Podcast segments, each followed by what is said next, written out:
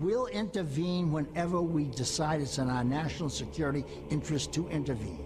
And if you don't like it, lump it. The problem with America is not that we go around marauding around the world imposing ourselves. Mm. The problem with America in the last 10, 15 years since the end of the Cold War, really in the last 60 years, is that we've been too slow to get involved. I don't know how many Iraqi civilians were killed, but I can assure you that the number is the absolute uh, minimal that it's possible uh, in modern warfare. Every nation in every region now has a decision to make. Either you are with us or you are with the terrorists. You know, that land over there is yours. You'll go back to it one day because your fight will prevail and you'll have your homes and your mosques back again because your cause is right and God is on your side. Welcome to the darkened hour. Welcome to the darkened hour. I'm your host, Adam Fitzgerald.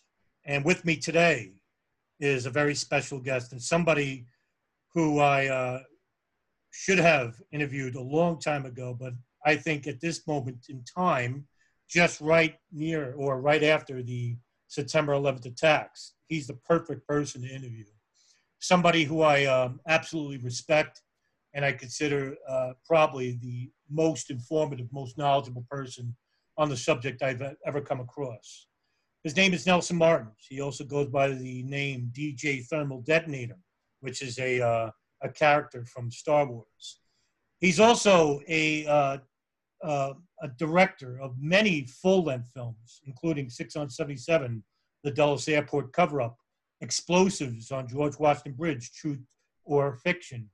Uh, World Trade Center bombing of 1993, Hidden Path to 9/11, probably my favorite of them all. Not because I was partially narrating it, uh, but because of the amount of information from there. And of course, uh, Inconvenient 9/11 Truth and the thwarted hijackings of 9/11 and 9/13. He runs a blog as well, 9/11 Skeptics versus Truth.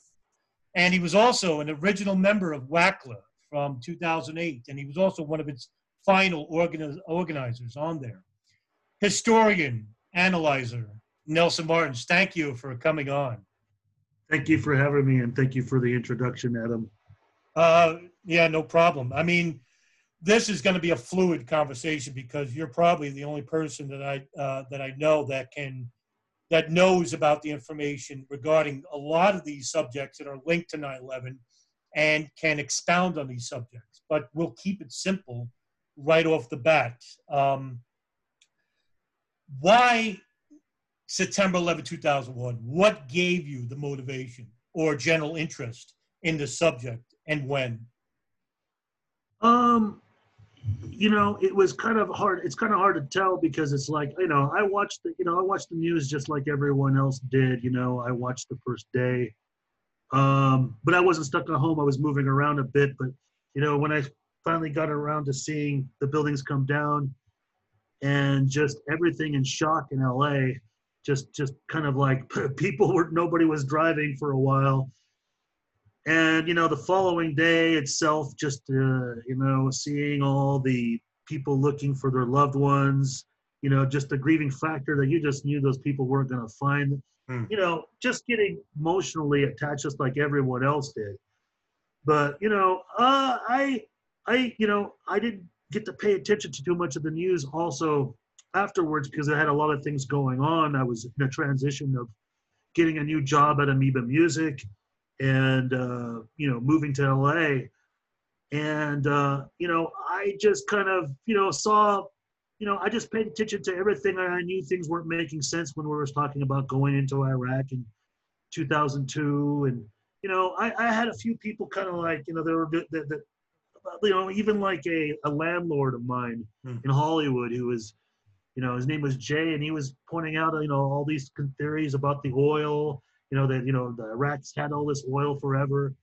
You know, so I saw things pretty much from there, but you know, I would say by 2004, uh, you know, Fahrenheit 9/11 probably Michael Moore's Fahrenheit 9/11 probably, you know, got me really pissed, really pissed off just to kind of pay attention to what was going on because of you know, seeing what's at hand and all the all the things that were put in place with the Patriot Act. So I had a little bit of concern, you know, about you know our liberties and our freedoms, obviously, you know, and even for myself, uh, you know, as as a DJ and somebody who was a booking artist, you know, it became a hard thing with people traveling in for foreigners coming into the country Mm. because you were having all these problems with uh, getting a work visa to to to perform or you know entertain. And we had even you know there were there were tours canceled with certain people since the Patriot Act was put into place because there were you know dark people you know people into dark culture in you know in Europe and they're traveling over and you know they're just getting profiled by the TSA so on and you know um I saw I saw you know I saw all that affecting us you know greatly but you know by the time you know I lost my job in 2007 you know uh, there came the film Loose Change and you know uh, the second edition um, the second version of the film uh, there I just became pissed off I mean I was just I was just angry I you know I you know I, you know the most angriest part I was you know was upset was what what what you know what I thought happened with the World Trade Center. Not so much of everything else with the planes. You know, I was still kind of up in the air, but of course I entertained some of these, you know, no hijacker, no no plane theories, particularly with the Pentagon. Right. Um, but you know, from there, you know, I just got I got upset, and you know, when I got into being into 9/11, still to do something about from what I've seen in these films, because even Zeitgeist, uh, the first one also. Uh, by 2008, when, or I would say maybe even late, early, no, late 2007 when I when I discovered Ron Paul, then the campaign trail in 2008, I got you know kind of involved with that, you know, to try to network and meet other conspiracy theorists that you know, uh, you know that had interest with you know 9/11. Even though I wasn't looking for the actual people who just conspiracy theorists, I was looking for people that you know I knew there had to be people like that, you know. Right. Then eventually I came across Alex Jones, and uh, you know when Ron Paul's election pretty much ended, I just started following that. I started following Al- you know, Alex Jones regularly. I mean, there are probably even one year I probably didn't even miss a show. Right. Right. I was listening to talk radio a lot. You know, I was listening to GCN. So, you know, I thought I was doing my 9/11 research by that. You know, as, aside, you know, really, really reading into other blogs, really, you know, even reading the commission report. You know, which something not even truthers even do, anyways. But you know, I I didn't, you know, I didn't bother. Um, other than that, other than v- film collecting, that was a thing. I was definitely looking for the hard copies on DVDs. I wasn't really good on the computer. I couldn't, I couldn't, uh, you know, I didn't really download. I never did torrents. I never did any of that stuff. You know, and you know, at the same time, we're we're seeing the YouTube age start. You know, there's Google videos, the dominant one at first, and then until Google ends up buying YouTube, and then you know, all that kind of, all that kind of happens. But uh, you know, to becoming a, a researcher and- or a filmmaker at least, because um, because I was doing the more doing films before I was ever writing. I think by the time I started to, you know, see these stuff with the dancing Israelis, you know, and then, you know, spending some time researching Israel, researching even Judaism, you know, I that's what I was just like, man, something's going on here. We're being we're being BS because I mean I, I was definitely in, at, at odds with uh, all these uh, uh, you know all these fantastical theories of the just the the U.S. government doing it alone and that there weren't going to be no hijackers or Arabs involved. You know, so you know. You know, eventually, I, you know, I ran into Ryan Dawson's films. I think I ran into Ryan Dawson actually his films in 2010, but I was already friended with him on MySpace for some reason because uh, back during then, before everyone moved on to Facebook, uh, you know, I added a lot of the, uh, you know, a lot of all the prominent uh, 9/11 truth researchers groups, anything that was on MySpace then. So I already had Dawson on there, ironically, but I didn't even know he was a researcher. Then I, you know, I just, I, you know, I, I noticed his other separate profile for uh, uh, anti-neocons.com.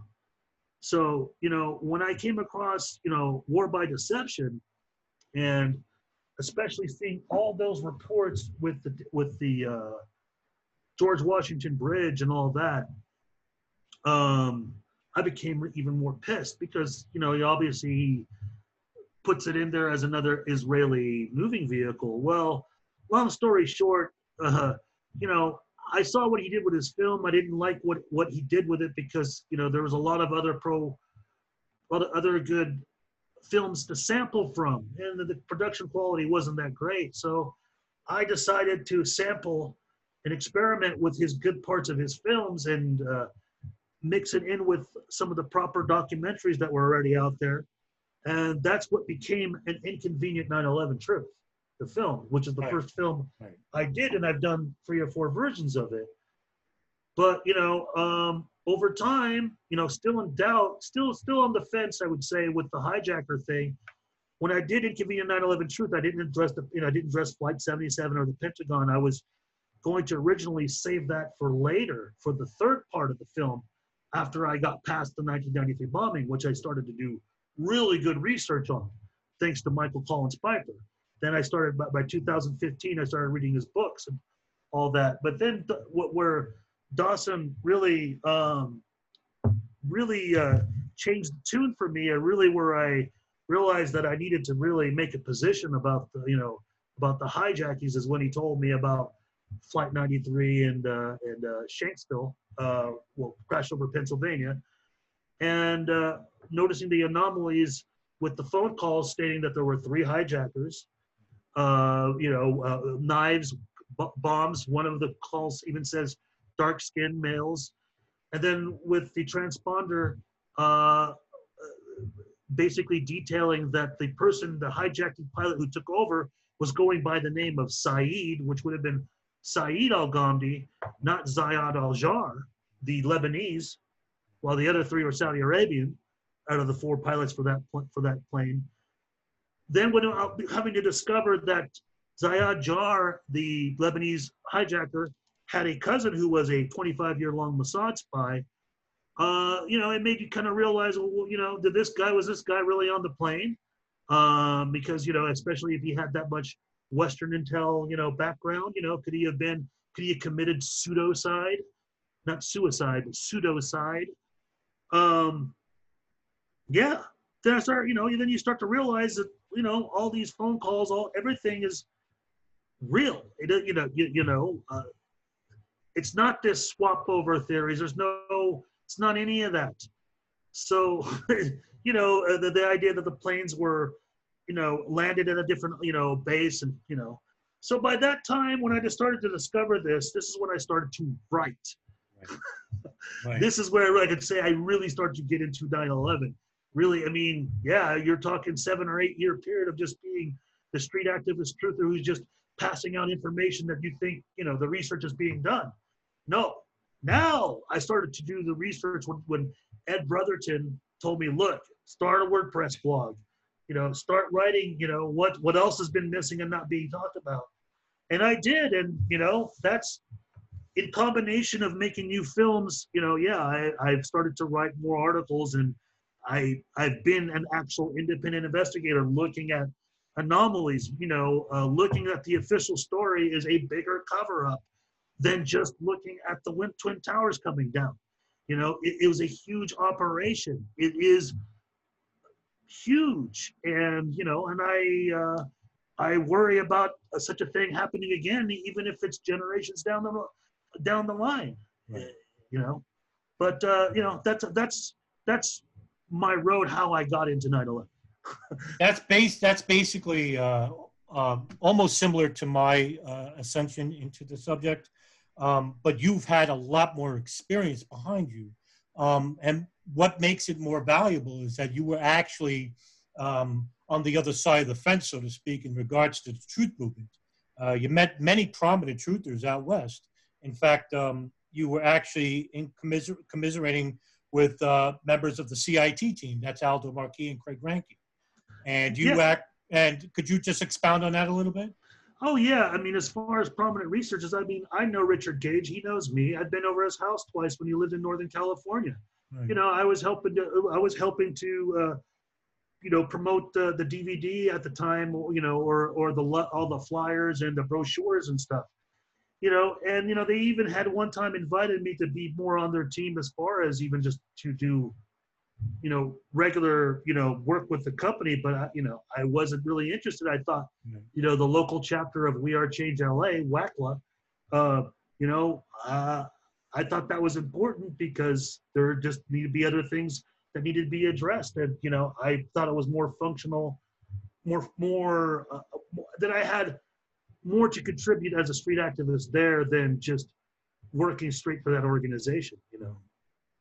So you you, actually this uh, street activism, which I uh, you persuaded me on, uh, which I think is the most important uh, thing that any researcher could do instead of just sitting behind the computer and being online. Um, and there's very few. Um, why do you think that is? I think because they're just virtually scared because unfortunately there are different reactions people see with these conspiracy theories, whether they believe them all the way or not. You know, it's like if you see, you know, loose change and you believe that the government faked a faked a uh, plane crash and made all this uh, deceptions. Mm. Well, if the government's you know big enough to do that, you know, you know they're they're monitoring us. You know, it's the same people who think they have they are monitored because they've been because you know they watched the film Loose Change or they looked at a blog or website, you know. Yeah. And and the, the the ironic thing is is the funny thing is is that person like Christopher Bollyn, which I despise, because yeah. he purports these theories anyways. I've saw when he came first came to LA in 2014. We actually promoted his first speaking engagement here. You know, he even made that point, you know, like why, you know, why don't we have more people to show up to, you know, our gatherings and all that? And he said the same thing because they think they're being monitored and all that. You know, well, well, Bollyn, why are you putting that narrative out there? You know, especially if you're just going to point an Israeli conspiracy. Right. You know, why do you have this really sensational, you know, U.S. military industrial complex theory? You know, you've been wrong about the Pentagon and Flight 77. You're definitely wrong about you know, Flight 93 that it crashed elsewhere and some other plane crashed in Shanksville. And you're definitely wrong about the plane, uh, about, about suggesting that it was different planes that hit the Twin Towers.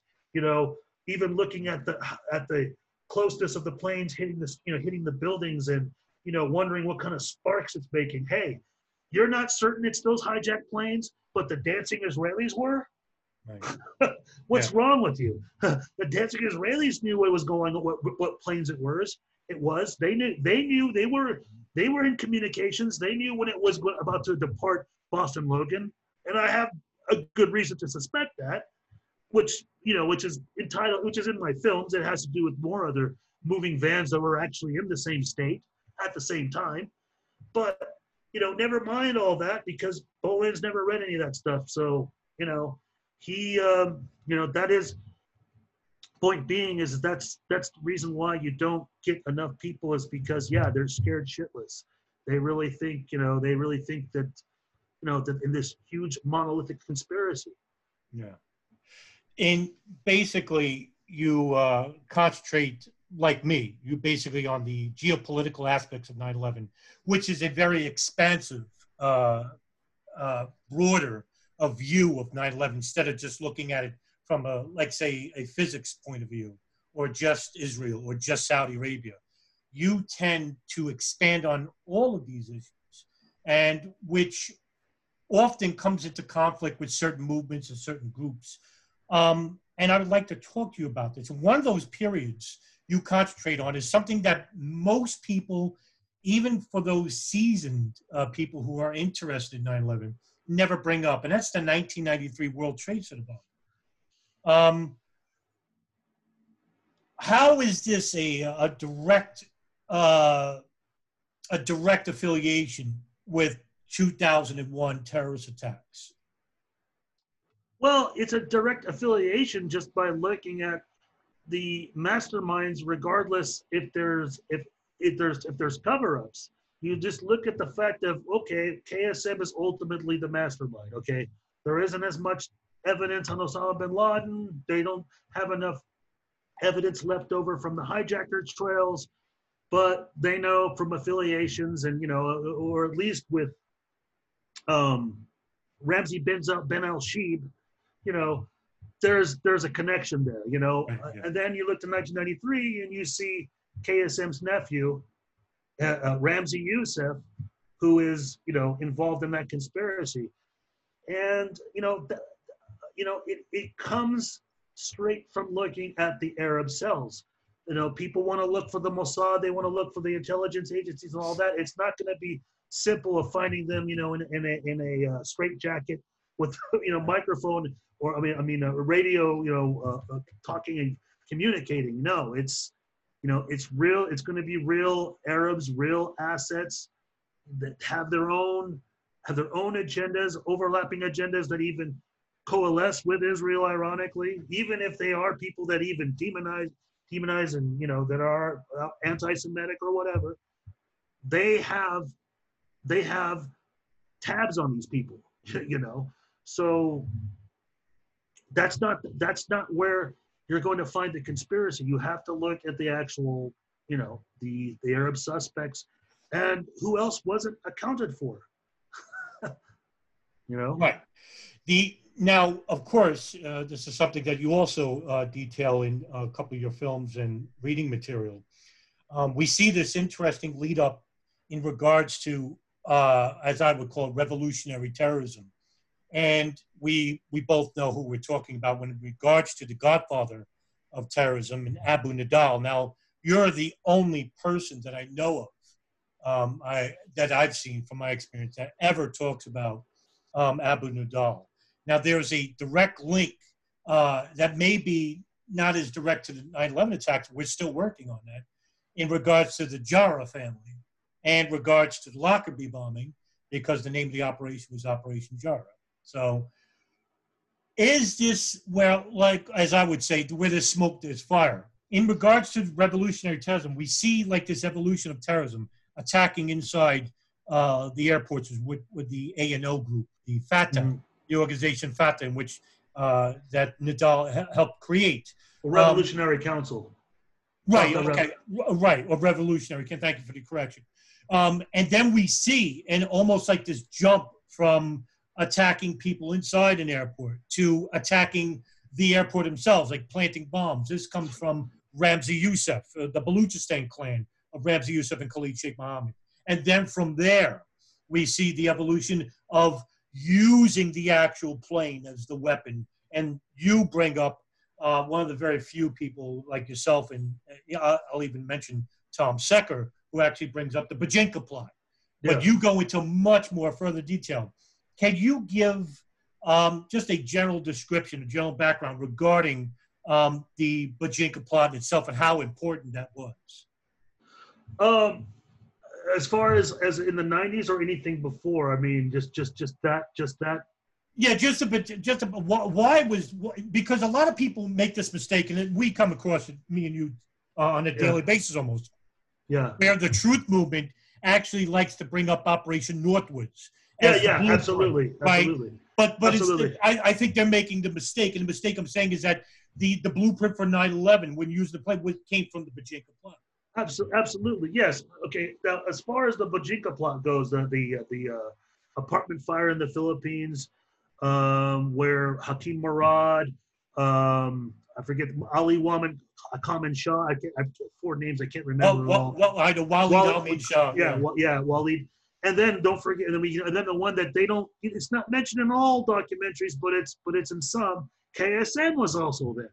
that's right. So, so, um, yeah, there, you know, it's this plan to, uh, you know, that, that that generates into three phases. The first phase had to do with assassinating the Pope while he was in the Philippines, and this was in an apartment fire, uh, that a- apartment that Ramzi was renting at the time. I think it was with Hakim Murad.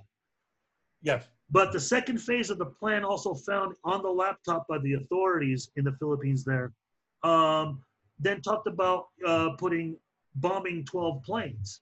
Now, at the same time, planes that were going to be flying either from from Asia or even the West Coast, I, even maybe even some from the East Coast, but to blow them up simultaneously at the same time over the Pacific Ocean, mainly. But then the third phase turned into making them kamikazes, hijacking them and crashing them. And, you know, I know, and I'm not going to say I believe, I know the 9 11 attacks were just the continuation and that just uh, uh, even greater than the Bojinka plot. If we're just going to look at Bojinka as a big attack because it means Big Bang. So you know, just look at Bojinka as an agenda. Get the big, the big attack on the U.S. You know, and when we look at numbers and when it's saying 12 planes, well, I can tell you, and you know, even even showing within my other film, that the 9/11 attacks were going to be greater. It wasn't just the three airports and the four planes. There were still extra planes at those same airports and several other airports throughout the East Coast that were tons of reports of weapons, either weapons found, uh, mysterious Middle Eastern men fleeing uh, the airport, you know, uh, or just outright even using the language the, to, to hijack a plane on the day of 9/11, and that they also they tried to hijack planes again when the airports reopened on September 13th, which the Bojinka plan also says it was also considered the 48 hours of terror. So two days that they would they would say that they would try to you know blow up as many hijack as many planes on one day, and then the following day you know finish at it. So you know that is definitely you know the uh, what what matters. Uh, just figuring out. I, I mean to that's part of the official story. I mean, it's not even part of the official story. They won't say 9/11 is from the Bojinka plot. They just say it may be inspired. I don't believe it's inspired. But why it's also important is is that you know at the same time, I'm not even saying that such a plan just started and, and, and became new. I think this is a plan that was also going on for a while, and we just got past a new version of it. The first phase of it being the Pope, you know, that's that doesn't matter. I mean, that's just sequential to that's where they're at. I mean, that's just an objective there. But Because he was because he because he was visiting the Philippines. yeah, because he's visiting the Philippines. But what really the Bojinka really matters, and we forget what the FBI tells us, or what Wikipedia tells us as far as that. Look at the Bojinka really being about the flights, the amount of planes. 9/11 could not have been simply four planes, and then when when even KSM says like, you know, we could only have done, we couldn't, you know, we thought about doing 10 planes, but we could only do four, and we couldn't do, and we weren't going to do no explosives. Yet two of the two of the planes are reported to have explosives by the phone calls. Right. So, yeah. So when you look at the Bojinka, you know, it's it's tremendously important. And as I pointed out with you know the with with the 1993 World Trade Center bombing plot, if people are learning to look for their Israeli links, you know, you have to look at who Ramzi Youssef first entered the United States with. You have to look like you have to look like Ahmed Ajaj, who was uh, you know who was uh, turned into a Mossad asset according to um, God, what's the author? Um, Peter Lance. not Peter Lance. No, the, uh, the he died in, in 2001 too. Ironically, uh, for, for, Friedman, uh, Thomas Robert Thomas L, Thomas no, Robert Friedman. L. Robert no, Robert- Robert L. Fried, Robert, Robert L. Friedman. Right. Robert L. Friedman discovered from his from his contacts in the Mossad. He was Jewish, too.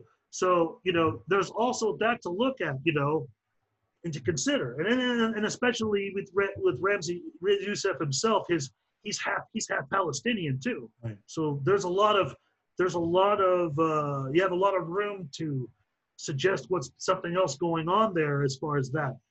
But the fact being, and you know, this is where I got to give Adam Fitzgerald credit to, is that we we discover in 2001 or 2002 that when the Bojinka plot happened, or when it was when it was discovered, and they went after everyone else, and the Uncle KSM went away, uh, Robert Mendoza and the other Philippine authorities went and, went and found KSM's apartment he had in the Philippines, and they discovered that they had there was evidence that KSM had just traveled the U.S. and Israel.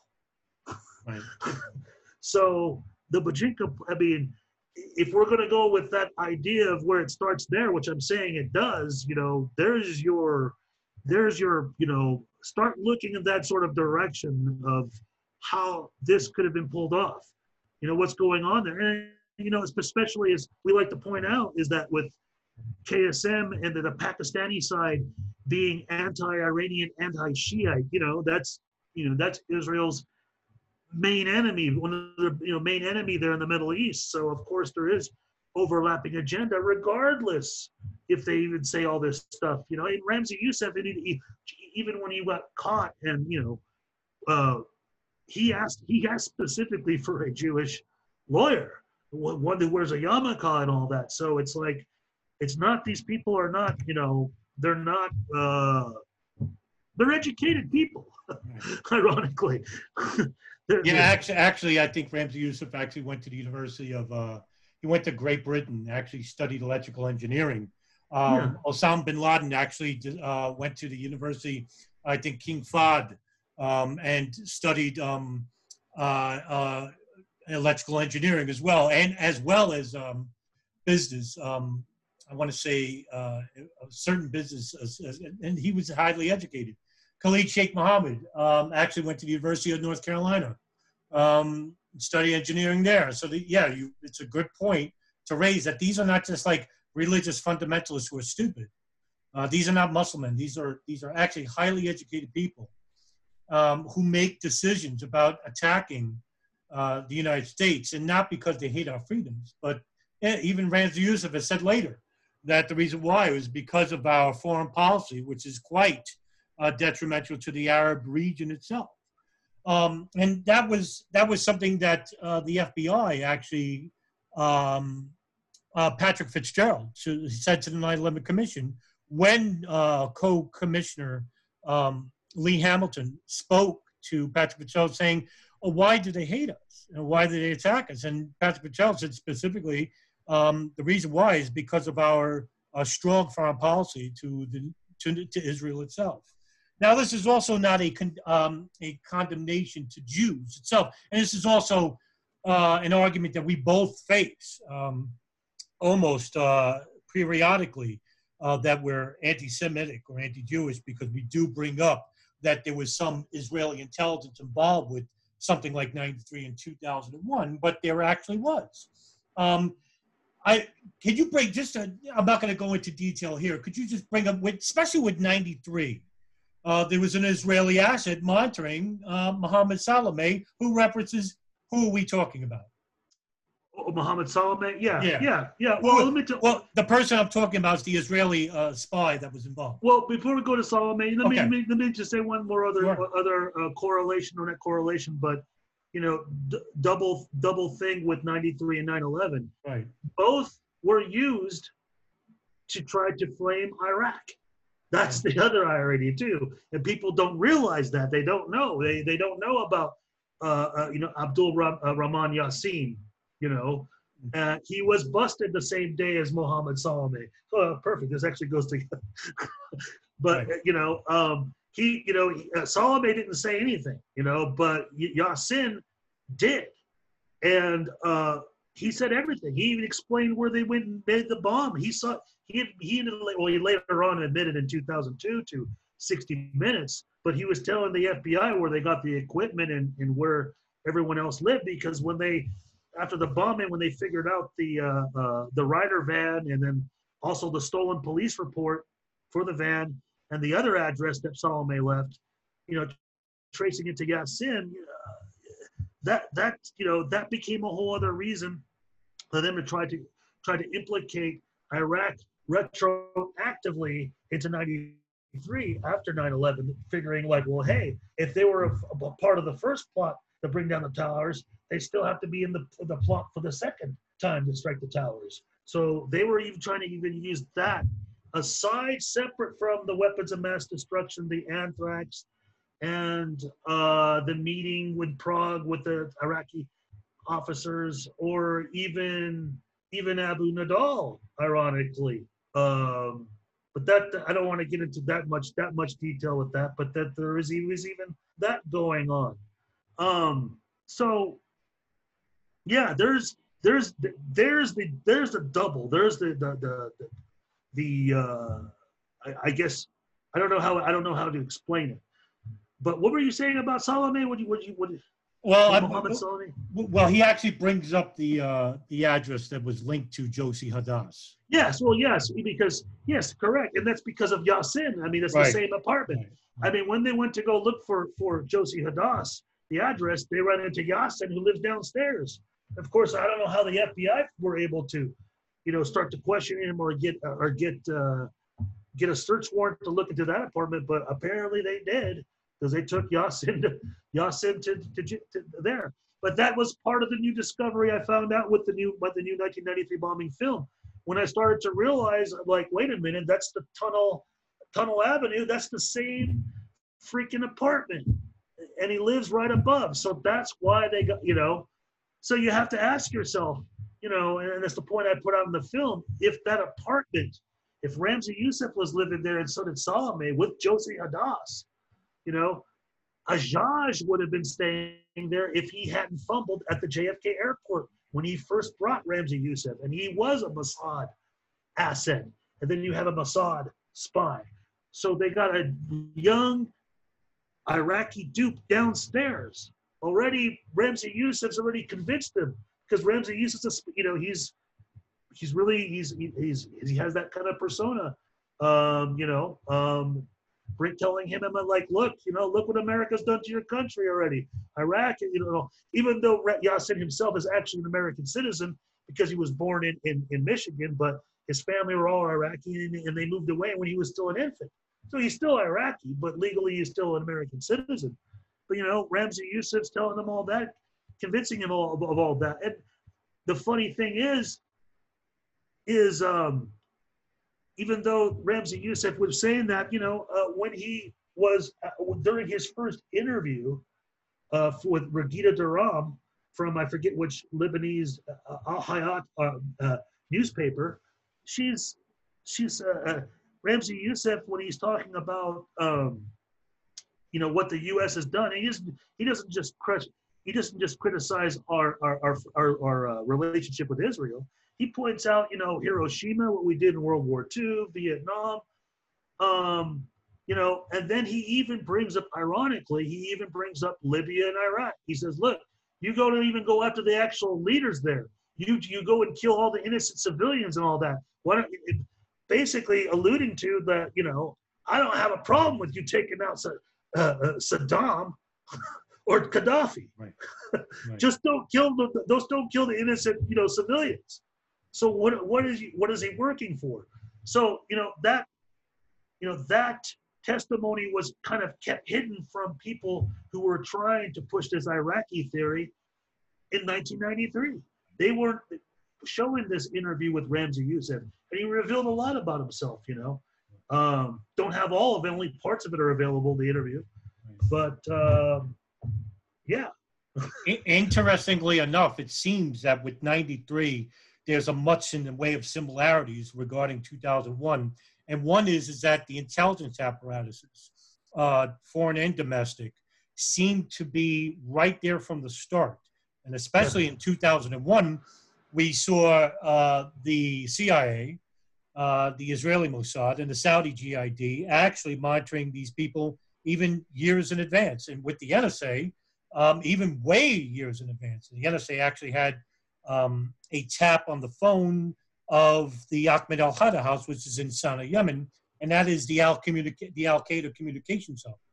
And that started back in 1996. If you ask certain agencies, they think it was even earlier than that, but we'll take it from 96 onward. So you have to wonder with the CIA having a tap inside the house in 98, you have the NSA tapping the house in 96 and bin Laden's satellite phone going back to 1992, plus the Hamburg cell in the East Coast, New York, uh, Florida, uh, being followed by Israeli Mossad assets using uh, moving front companies such as Urban Moving System, which you always are talking about, Classic International Movers, Max Movers, and of course, the Saudis uh, intelligence division, the General Intelligence Division out west, who are actually given money to two hijackers, Khalid Al Mihdhar and Nawaf Al Hazmi, which was coming from the bank account of one Haifa bin Faisal, who was using Riggs' bank account directed to who? Bandar bin Sultan, the U.S. Saudi ambassador. Um, what would be your uh, peeve regarding why do you think these foreign and domestic intelligence agencies had such a um, a head start regarding these terrorist operatives in what we see in 93 especially in 2001 and i think we both can agree it's regarding maybe a mole inside the group or that they had intelligence relating to them from intelligence agencies regarding what was being uh, what was constructing regarding these two incidences Well, what was the question? Well the question would be what are your thoughts regarding uh, the intelligence apparatuses uh, that are that are there. yeah that are there You know, I it, it, it Now I'm, go- I'm also uh, so I'm also go- almost like implying you to to speculate as, as well too. yeah yeah it's it's hard to tell. It's like yeah, someone can make it a conspiracy. Like yeah, they're they're just keeping these people quiet so they can go off and hit the U.S. and there's some there's some U.S. they are some straight up U.S. insiders. But there's also the other side, which I tend to more agree that likely they they think that these people are here just to train and become their their, future proxy forces to go and and uh, fight overseas. They're just here temporarily because this is where they can stay.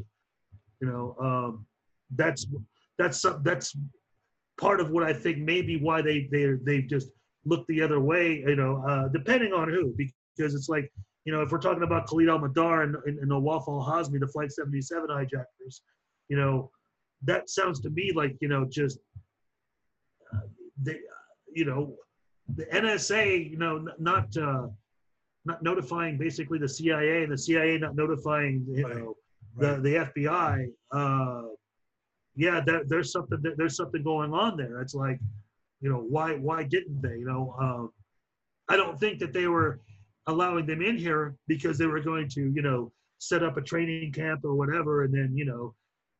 Then we would just, you know, use them somewhere else. I, I mean, these that does happen. We have we've had these kinds of proxy groups here.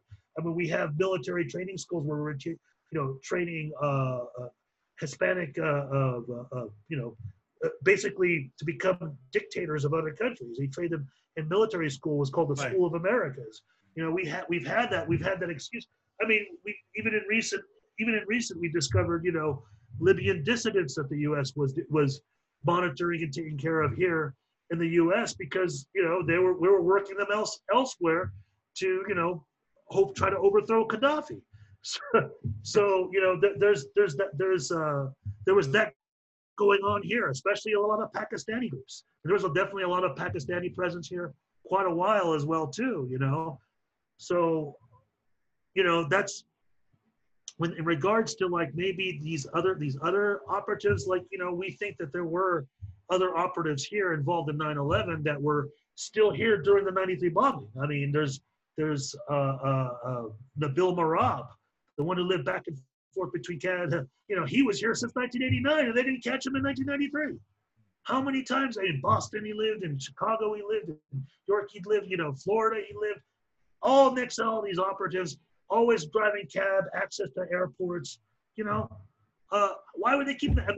But they obviously did because he was fighting. Sometimes he'd take off and go fight in Chechnya. Sometimes, you know, or Kosovo or Bosnia. I forget which ones. I know he did Chechnya, Uh, or he actually even did. May may have actually done a little bit of Afghanistan for what for what I know. You know, um, that that would be could be their excuse. But I mean, but it's something to say. Just like with a like a person like Nabil Arab, I mean, they're already committing crimes. Why are they getting let go all the time? You know, what? Why were they? Why would they be letting Khalid Al Mihdhar if they know he's a suspect in the USS Cole bombing? You know, Oh, just just so to elaborate for our listeners, who's Nabil Marabh, by the way? Nabil Marabh is Kuwaiti but Syrian family, so he takes Syrian nationality apparently. He was living here since 8, 1989. He was caught after uh, uh, right after 9/11 in the Chicago area. He had he met he was seen meeting with all the main hijackers, all of them, especially in Canada. He was making fake IDs because his uncle owned uh, a photocopy place uh, that did printing or whatever. He was making them for all. For, I mean, Mohammed Atta, Mar- Marwan Al I believe even Ziad Al Jarrah were seen with him in Canada and then he would be met with even other Saudi operatives, even when he was in the border. He was back and forth. He worked in Boston. He knew uh, operatives. I get his name, Kaj, the American-born Lebanese that ended up uh, uh, fighting in the Millennium Plot. One of them even died, I think. Another one even died. I mean, it's just ridiculous. The guy has as many connections, as the, like same degree connections as as uh, Zacarias Moussaoui. You can see so many, you know, but you don't ever see that they actually Moussaoui and Marabh ever met. But my God, they they're just surrounded by people that have all crossed and met. You know, and, and especially when you look at where Marabh was at. Marabh was in Chicago, was in the north, you know, uh, the northwest, northwest, where he was caught, which is basically where Masali was at. You know, but right. Merab, I mean, he was nuts. I mean, you look at the photo of Mohammed Atta, and people think, yo, you look crazy. I'm like, no, look at Merab. He looked, he looked crazy. I mean, it wouldn't even be gross speculation to even think that he may have been the real ringleader of it all. And he, you know, that he was, you know, he was supposed to be at midpoint, that he may have was supposed to hijack a flight from flight 90 from from the Chicago airport because he actually had contact with other suspects that flew in late, which is another story. Right. So you know he was back and forth there, uh, and he was connected with another another cell in Detroit as well. You know, uh, it, this guy, and, and then what happened? Yeah, they caught this guy a day or two later after 9/11. They were already hunting for him because his name had to come up. I mean, with too many affiliations. But you know, we don't hear anything about it. They they keep his court case. Uh, his, they keep his case completely legally sealed, so it cannot even intertwine or uh, go into other. You know, it couldn't cross into Moussaoui's case, or it couldn't it couldn't get involved in the case with the Detroit sleeper cell. You know, it was completely quieted, and the guy is just let go a year and a half later, and they just deport him. and apparently, some some sources had said that they had flipped him. The FBI, the CIA, you know, they flipped him. But then he goes to Syria, and he gets caught there like within like less than a few weeks or a month, and he's been in jail in Syria ever since, and nobody knows anything about him. This, this is almost similar to uh, another uh, individual uh, regarding, um, well, regarding him inside the United States and having contacts and somebody that we bring up uh, sometimes once in a while, Ali Muhammad. When yeah. he's inside the United States, he's actually in the Green Berets, but meanwhile, he's allowed to leave uh, the Green Berets and actually conduct operations in Afghanistan and fight against the Soviets in 1979.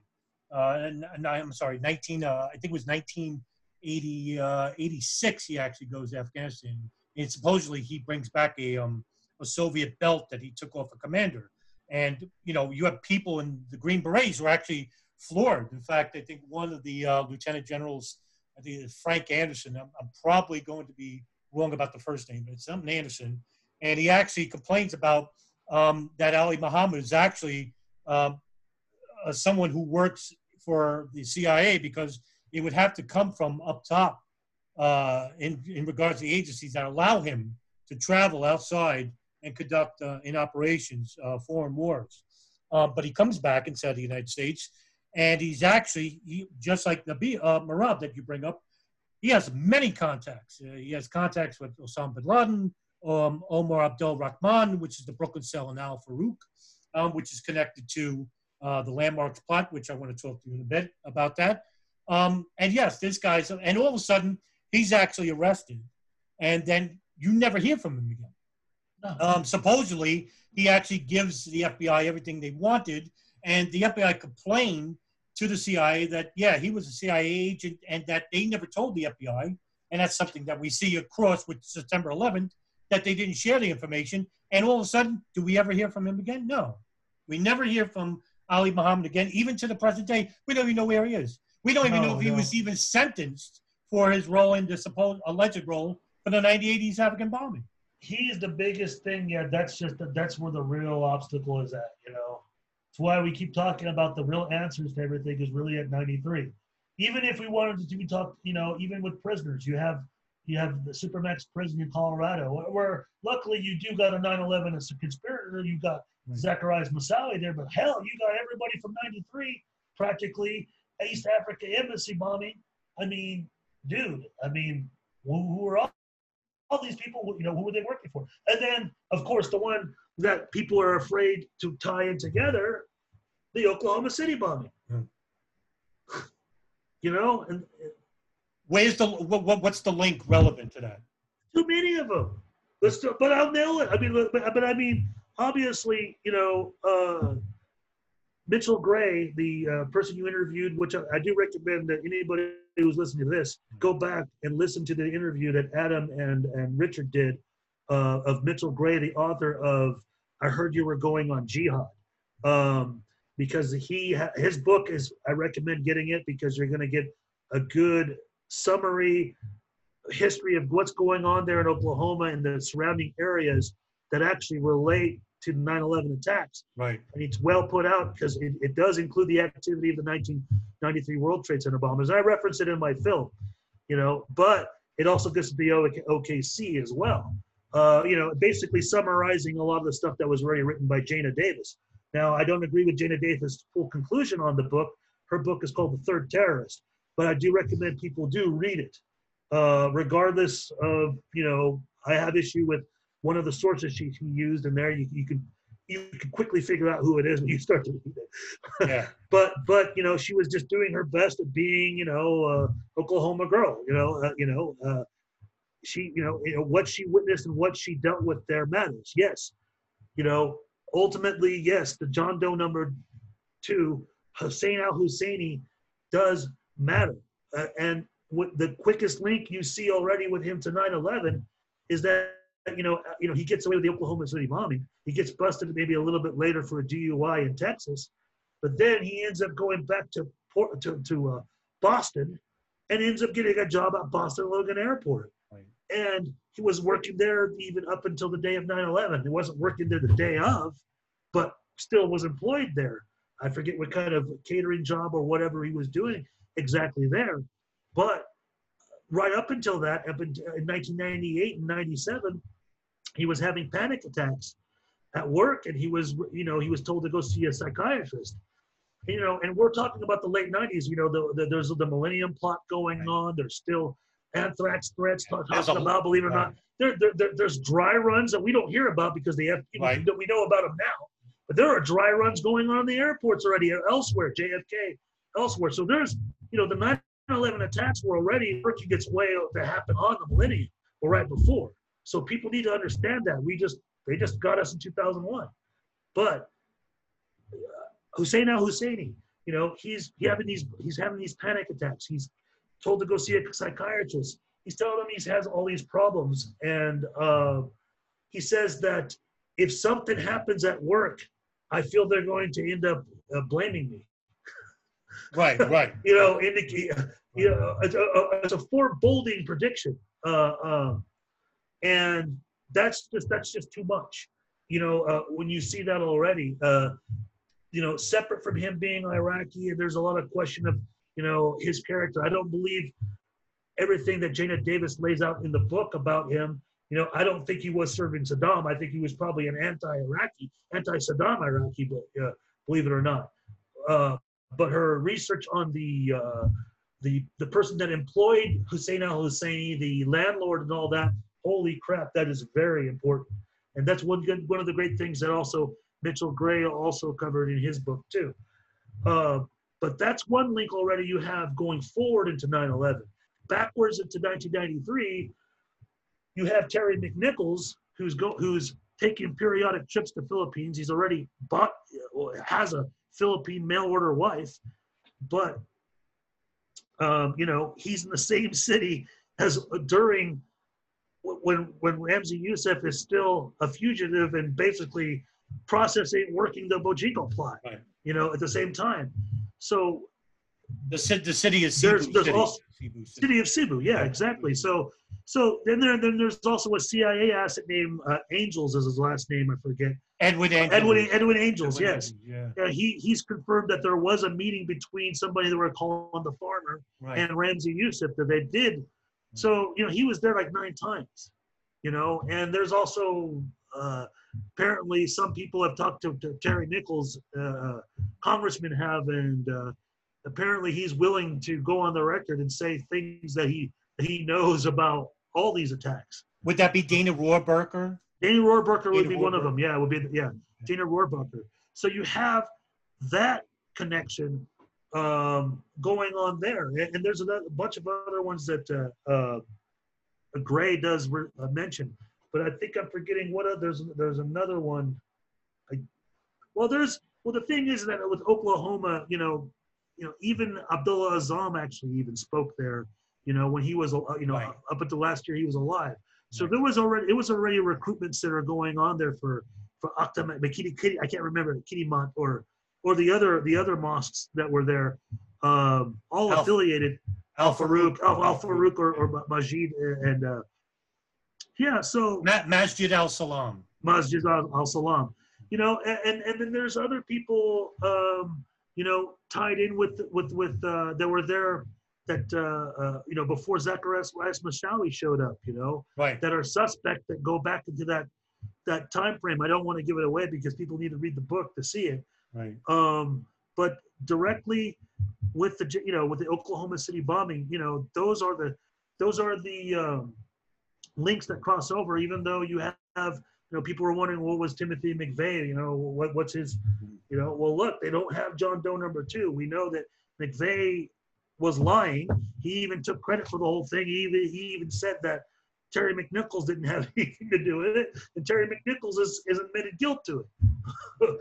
you know, you know. Why do you think he lied about that? Um, I don't know. I don't know. There's a lot of there's just too many speculation about that, and a lot of the speculation is really outlandish. You know, there's people who think he could have been mind control. I'm not gonna. do- I'm not Right, gonna okay. like laugh at that, but but you know, maybe. But I don't. I'm not convinced of it. I don't think you know. Like Jayna Davis thinks that maybe he was he became Islamic. I'm like, this is not Islamic. This is not like he's you know, is he is he mad uh, about fighting in Iraq, uh, the Desert Storm, because he was there? Yeah, it could be have something to do with that. May- It could be that he, he sympathizes with the, you know, what we did to Iraq. For all we know, I don't know. Uh, but I think, you know, the fact that he was attracted to a lot of conspiracy theories, you know, even ones that are very harmonized with Alex Jones, like like unbelievably. I mean, you know, There's actually But- one. There's actually one conspiracy. If I can interrupt just a bit, uh, there's one conspiracy surrounding Timothy McVeigh I'd never heard of, but it was uh, uh, um, brought up by John Judge, the late John Judge.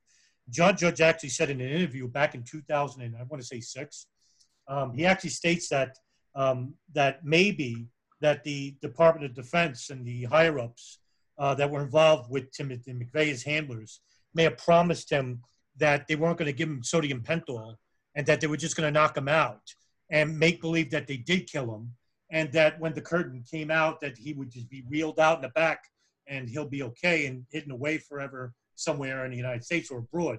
And i always thought that would be like a plausible scenario. Like they just gave him like um oh i don't know like a some sed- sed- sedative and that he was just knocked out and killed. And according to john judge he says that some people in the uh, gallery that were watching his execution actually saw him move afterwards. But that could be too that you know the body twitches after his death. But like he says at the end, he goes, "Who knows?" with Timothy McVeigh, and I agree. Um, but who Oh, knows? Oh, oh, I've I've I've, enter, I've entertained that theory too. You know, I I thought you know you know maybe that's maybe you know, uh, uh, Right. but but uh, what what what what what was it with the uh, there was something? Oh, that's right. You know you know what? Maybe even think about it too is that one of some of the prisoners that were with him in death row or for, or maybe not even death row, but up until at some point they were in jail with him. Um, they had done an interview, and I've even heard it. I heard it on Infowars. I remember this, and they were saying that that's what Timothy McVeigh was saying that he was gonna they were gonna fake it all too. But it's like, how do you trust me? You're gonna trust a prisoner? you Right. know, I can't. It's like it's not a really credible source. I mean, of Right. course, the guy will will say anything sensational, especially for getting ratings. And, you- and you know, we know Alex Jones is a fraud, anyways. You know, right. and he, you know, he's he's destroyed that whole theory too because he just makes it, oh, it's just a war on you. It's a war on you know Christian American conservatives and you know gun gun owners and da, da, da, da, you know, uh, you know back back but but back with uh, McVeigh, you know, you know he he it does seem like also um, that he was maybe maybe also dabbling in really was into the whole neo-Nazi thing too. That is Right. also probably that's also possible too, because I mean I mean I'm not I'm not against criticizing Israel, but it's like uh, you know that, that that some of the things that he was getting into was was deemed as anti-Semitic. Right. And the, the one of the things that I, I will say it, and it was even mentioned in Jayna Davis's book, even though and there's more detail of it in Michael Collins Piper's The Judas Goats.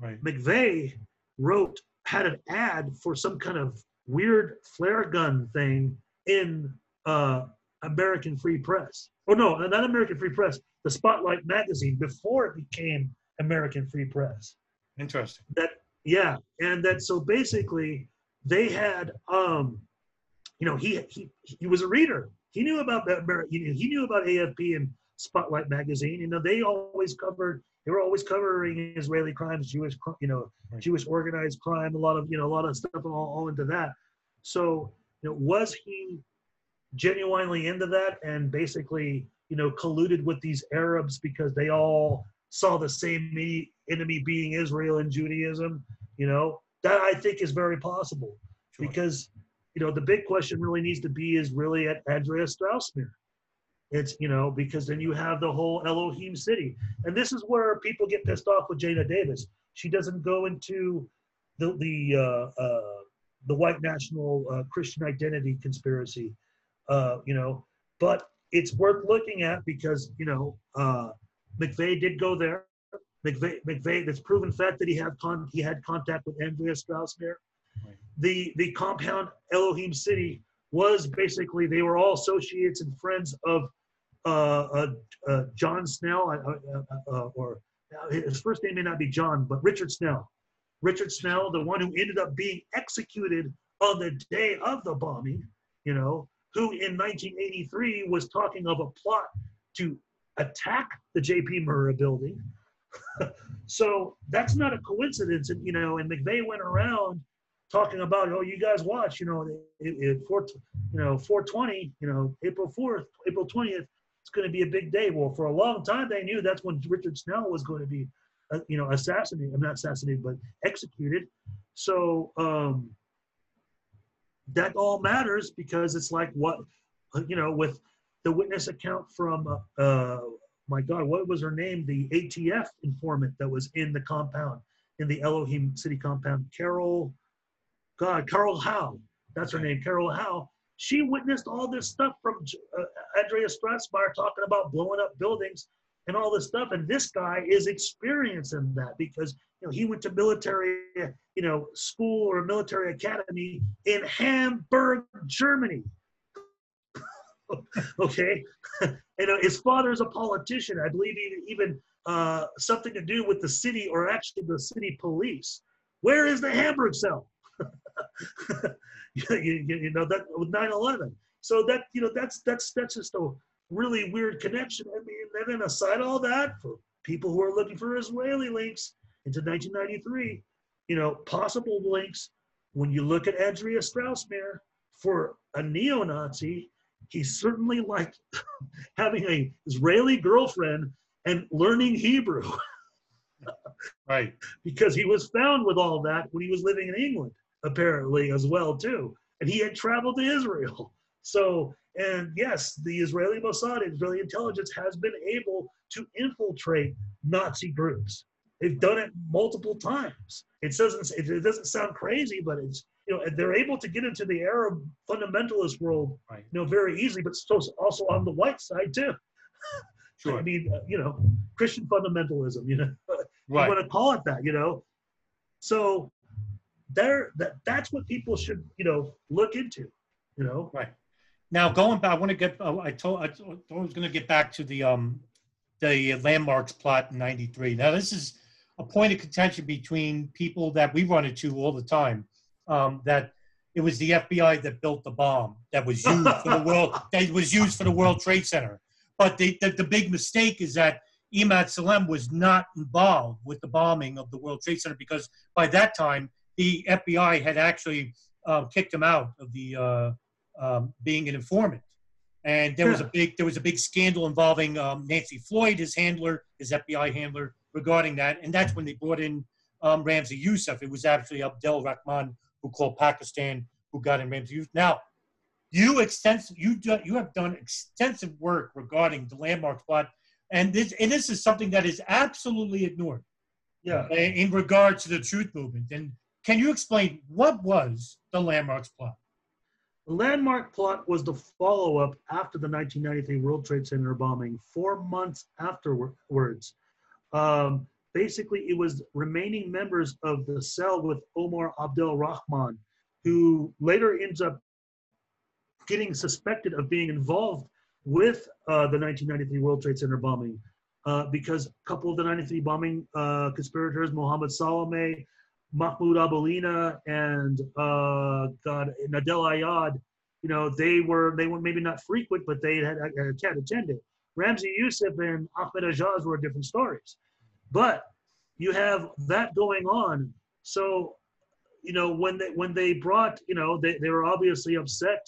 Uh, you know, uh, they wanted to get out get after these people. So yeah, they brought they brought Imad Salem Imad Salem to go back into infiltrating the cell, you know, and he ends up hooking up with Siddiqui. I forget what his last name is. Sid- Sid- Sadiq Sadiq Ali. Sadiq Ali. Wasn't he Sudanese or, or Sudanese or uh, No, you're right. That's right. he's Sudanese? There's, Yeah. there's more. There's more than one. There's other Right. another There's others. Sudanese involved too. Right. Too. Yeah. But you know, he ends up hooking up with them. You know, they're all end up talking about building bombs.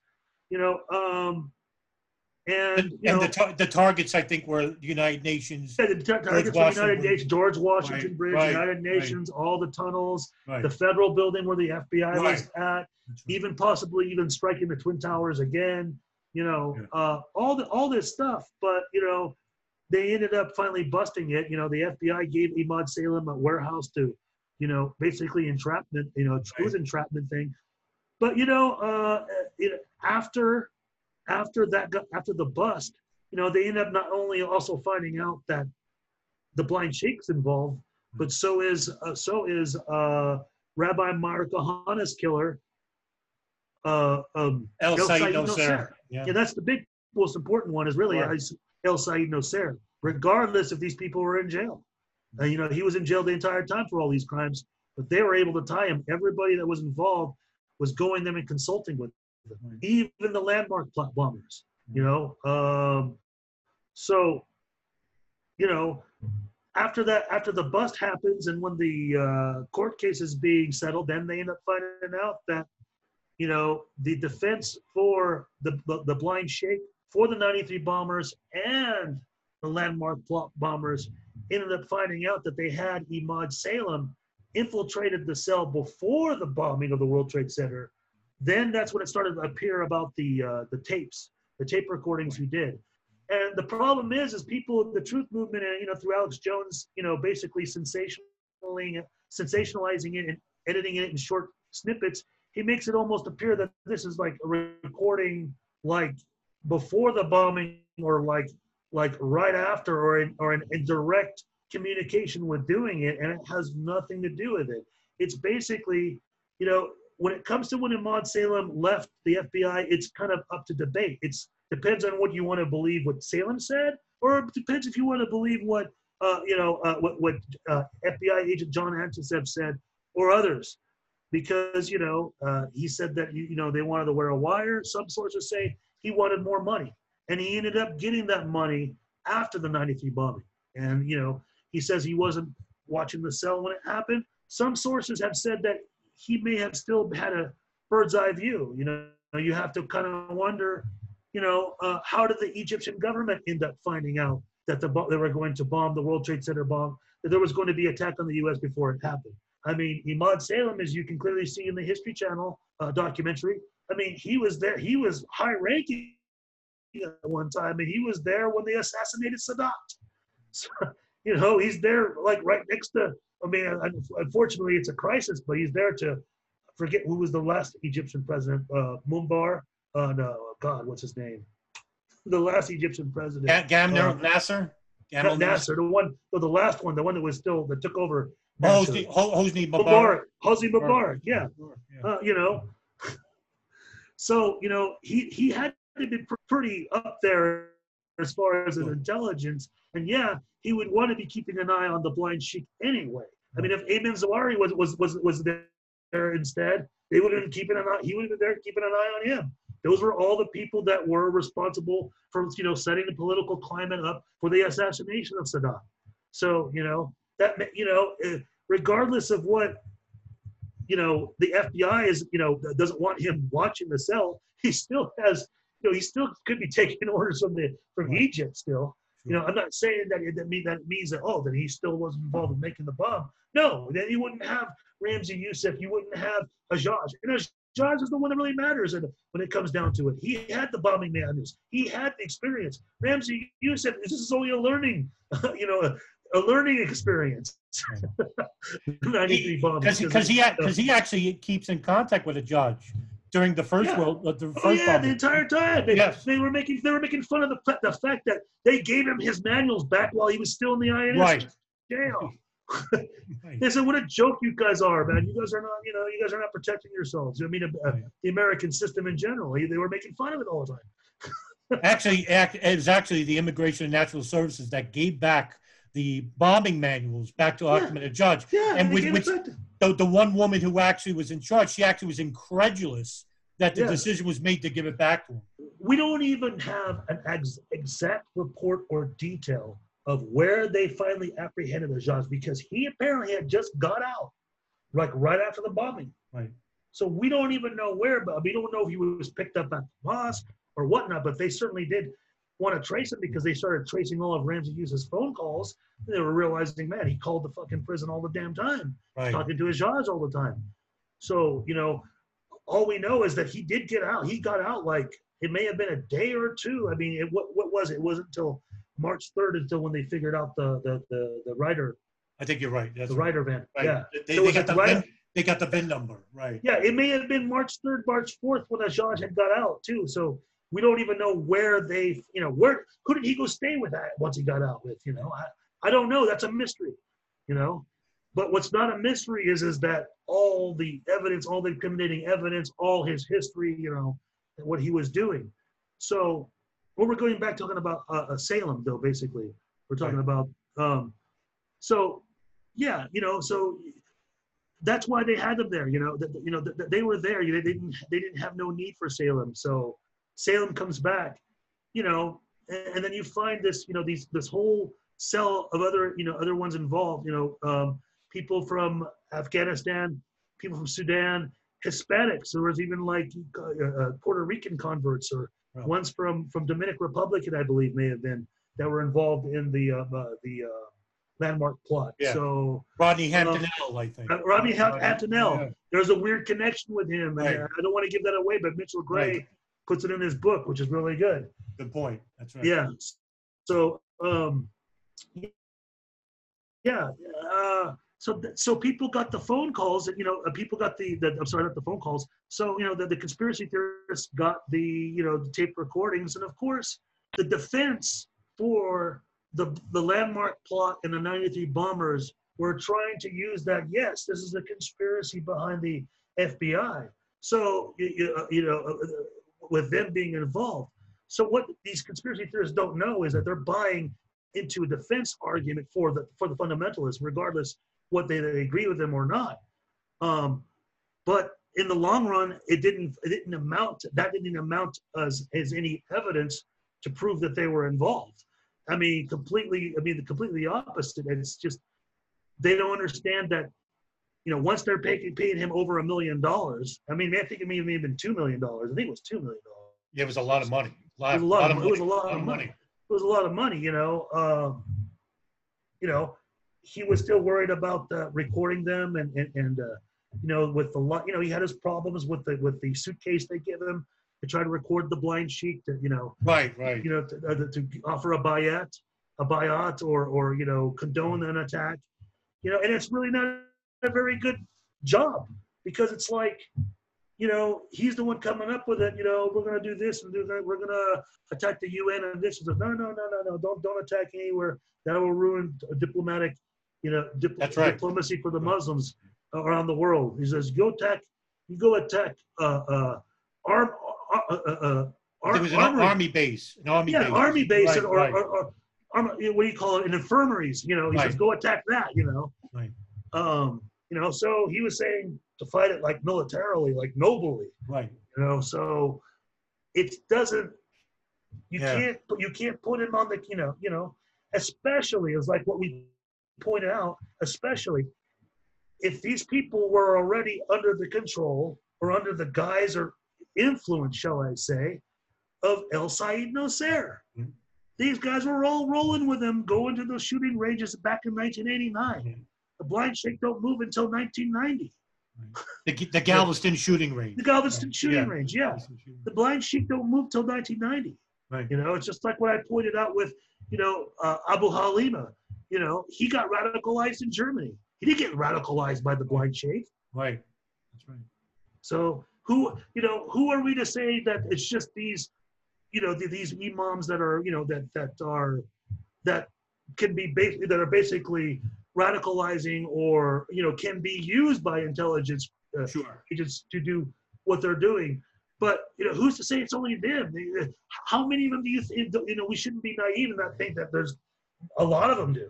that there are other ones out there. Of course there is. And we know there isn't. You know, even within it goes on in the UK in recent with the with the guy with the with the one hand uh, with the hook. Abu, forget Ha- I think I think his name is Abu Hamza. Yeah, Hamzu Hamza Right, with the yeah, Hamza, patch. Yeah. And, Yeah. Yeah. you know, there's all kinds of those people. Oh, you know? sure. Yeah. And and just to clarify too about Omar Abdel Rahman, and you talk about the intelligence apparatuses uh, that were involved in these uh, cells. In in 1989, he goes to um, a U.S. embassy in Egypt, in Cairo, Egypt, and it was monitored by the CIA. And actually, it was a CIA case agent officer dressed as an embassy officer who actually um, handles the applications for Abdul Rahman, who's trying to get a dual entry visa, and he and he actually approves of the visa. And meanwhile, it's a CIA case officer, and not just once, but four times. Um, he approves of the application, and all this while Rahman is under a terrorist watch list. Now, that if that sounds familiar uh, to the listener, that's what happened to J. Michael Springman, who was handling the visa applications of certain hijackers Yeah. that were involved with the September 11 attacks. He actually suspended those applications, but he was overridden by his superior, Shayna Steinger, who later had an affiliation with the CIA itself. Um, and that's how they became involved with the September 11 attacks. Meanwhile, you know, people like uh, Springman, who actually, um, a poor guy, is actually trying to do his job, he's overridden. Meanwhile, with, with Rahman, he's actually given his uh, U.S. visa by the CIA, basically. And their, their result was we didn't know he was on the watch list. I mean, you know, you, you, you, take it where you want to will, but uh, Yeah, exactly. yeah, exactly. All right. Fast forward. We're here, September 11, 2001. We're finally here. Um, American Airlines 11 slams into the North Tower. United Airlines Flight 175 into the South. United uh, American Airlines 77 into the Pentagon. United Airlines Flight 93 crashes in Somerset County, Shanksville. But that's not the whole story, is it? Uh, there are many anomalies that you cover many times, and one of them is a, a film that I really like. It's basically a very obscure anomaly, which you hinted on regarding the extension of the Bojinka plot, the 48 hours of terror, which was right. Not many people know about the nickname to it. The thwarted hijackings of 9 11 9 13. This is a story that is sorely underreported and is so important as to how 9-11 was supposed to be as you just said previously a much bigger operation can you just elaborate on what was going on on september 13th 2001 Well, well, with September 13th, uh, 2001, uh, when airports started to reopen uh, after the FAA's um, no-fly ban that was also, you know, uh, put on by the Department of Transportation, by around noon, well, some of the, depending on which airports, uh, but by around noon, JFK started to get reports of weird, suspicious activities, people even threatening to have a bomb on them. right And then it escalated into the airport being shut down a few hours later with people disguised in airport uniforms and some suspects being on board an American Airlines flight about to depart. And it wasn't just reported at that New York airport, but it was also reported at LaGuardia Airport, where there was six other people. And same situation where they were at least trying to uh, board a flight and found with suspicious uh, items, weapons as well. Uh, for another flight, I forget which flight, it may have been flight 299. Um, so the airports ended up shutting down because uh, there was the there was the uh, uh, threat started to uh, uh, well people started thinking that there were going to be more hijacking attempts again Right. and it, it didn't seem like it was just going to be one one plane i mean there was potentially enough people to do two planes possibly Right.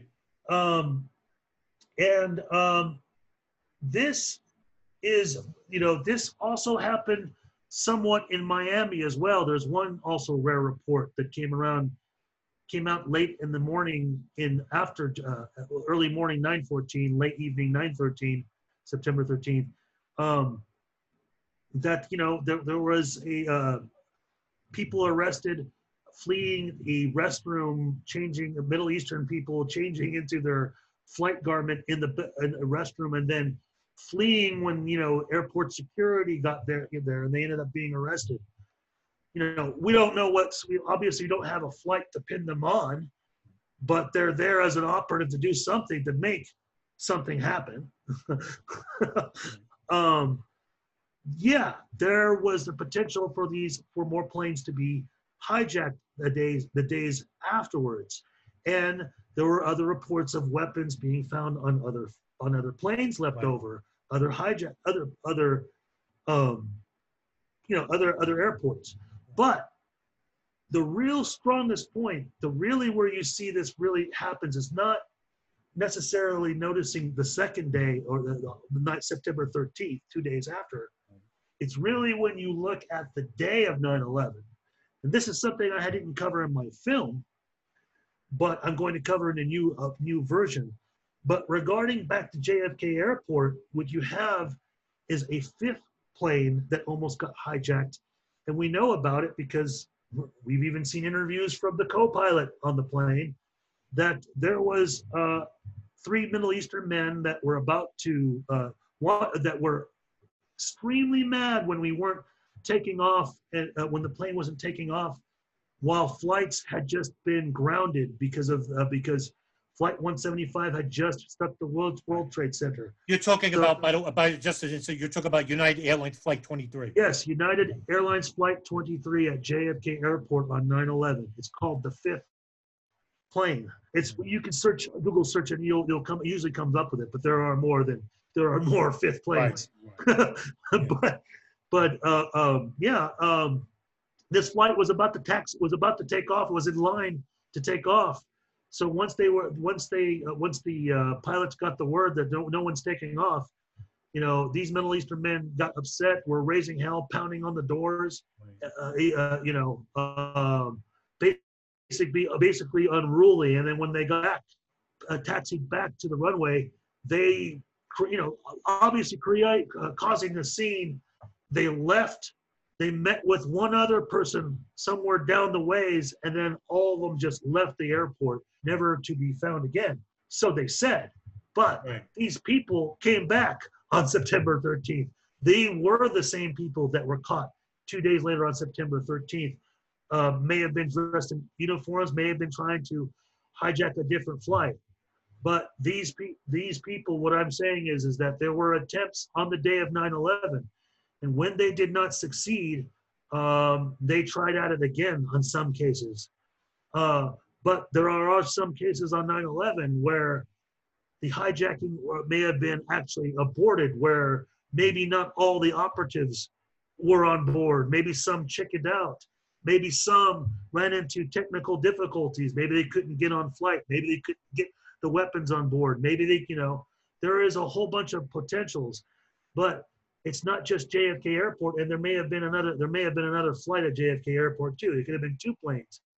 When you go to look at Boston Logan, and this one I'm going to cover much more in depth in my film. There is Delta 1989.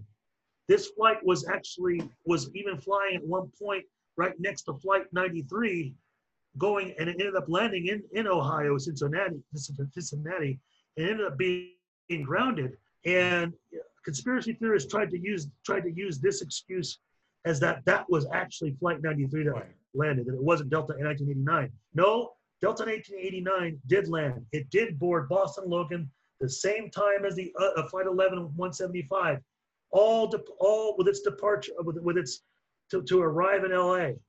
But when it did land, there were at least two Middle Eastern suspects on the flight reported to be, be acting very suspicious.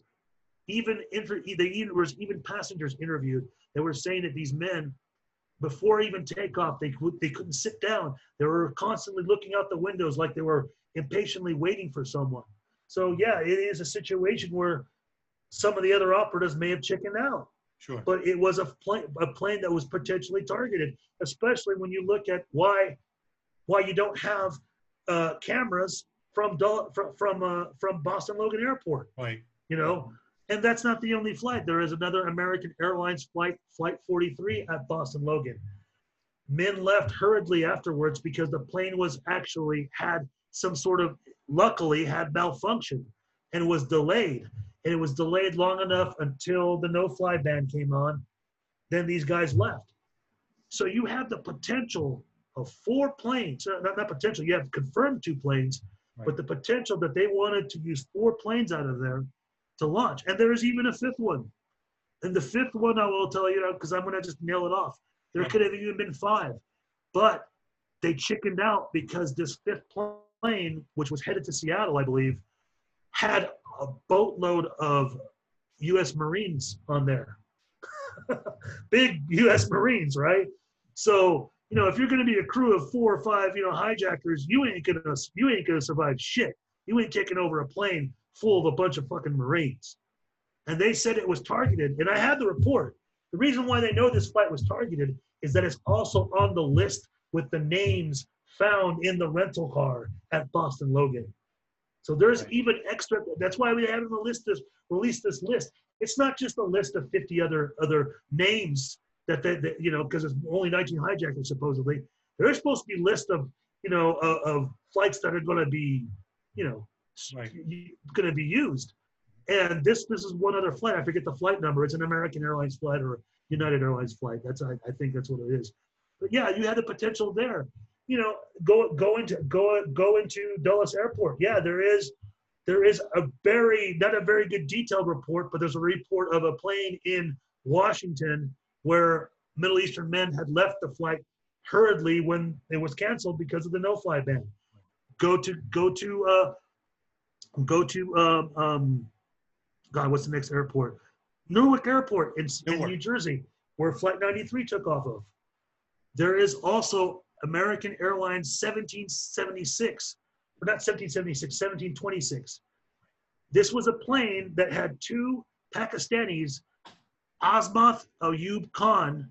No, no, no, no. Mohammed Azmath and Ayub Khan. I forget their full names. These guys were found with. These guys lived in the neighborhood of, of the of where the 93 World Trade Center bombing conspirators had lived at, right near the mosque, the same neighborhood.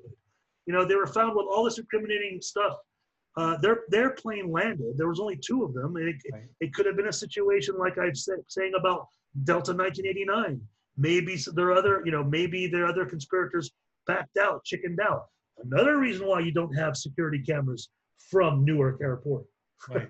you know so there may have been more planes at newark airport there but i mean th- that's a whole other story those guys end up being caught in texas because they ended up getting uh, ground grounded in uh, michigan i forget where and then they ended up joining, jumping on a plane and then texas cops noticed them the next day acting really really weird or arguing with each other actually found all this you know incriminating evidence even box cutters Right. Bob, I Ironically, gonna say Bob Bob right, ironically. Right. and that's the narrative they, Right. they used they used their report to solidify flight 77 having a box cutter therefore making all three planes have box cutters which is Right. bullshit Right. but these guys had hair dye hair dye was also reported to be found in the rental car at logan or the rental car in portland maine one of the two i forget which one so you know they they but their bodies were shaved So Yeah. some of these some of these uh, uh, commands, Islamic commands, or what they were supposed to do, said that they were going to shave their own bo- their bodies. And So you know, perfume all- on. I think. perfume on and all that. right. So they, I mean, I mean, the, the,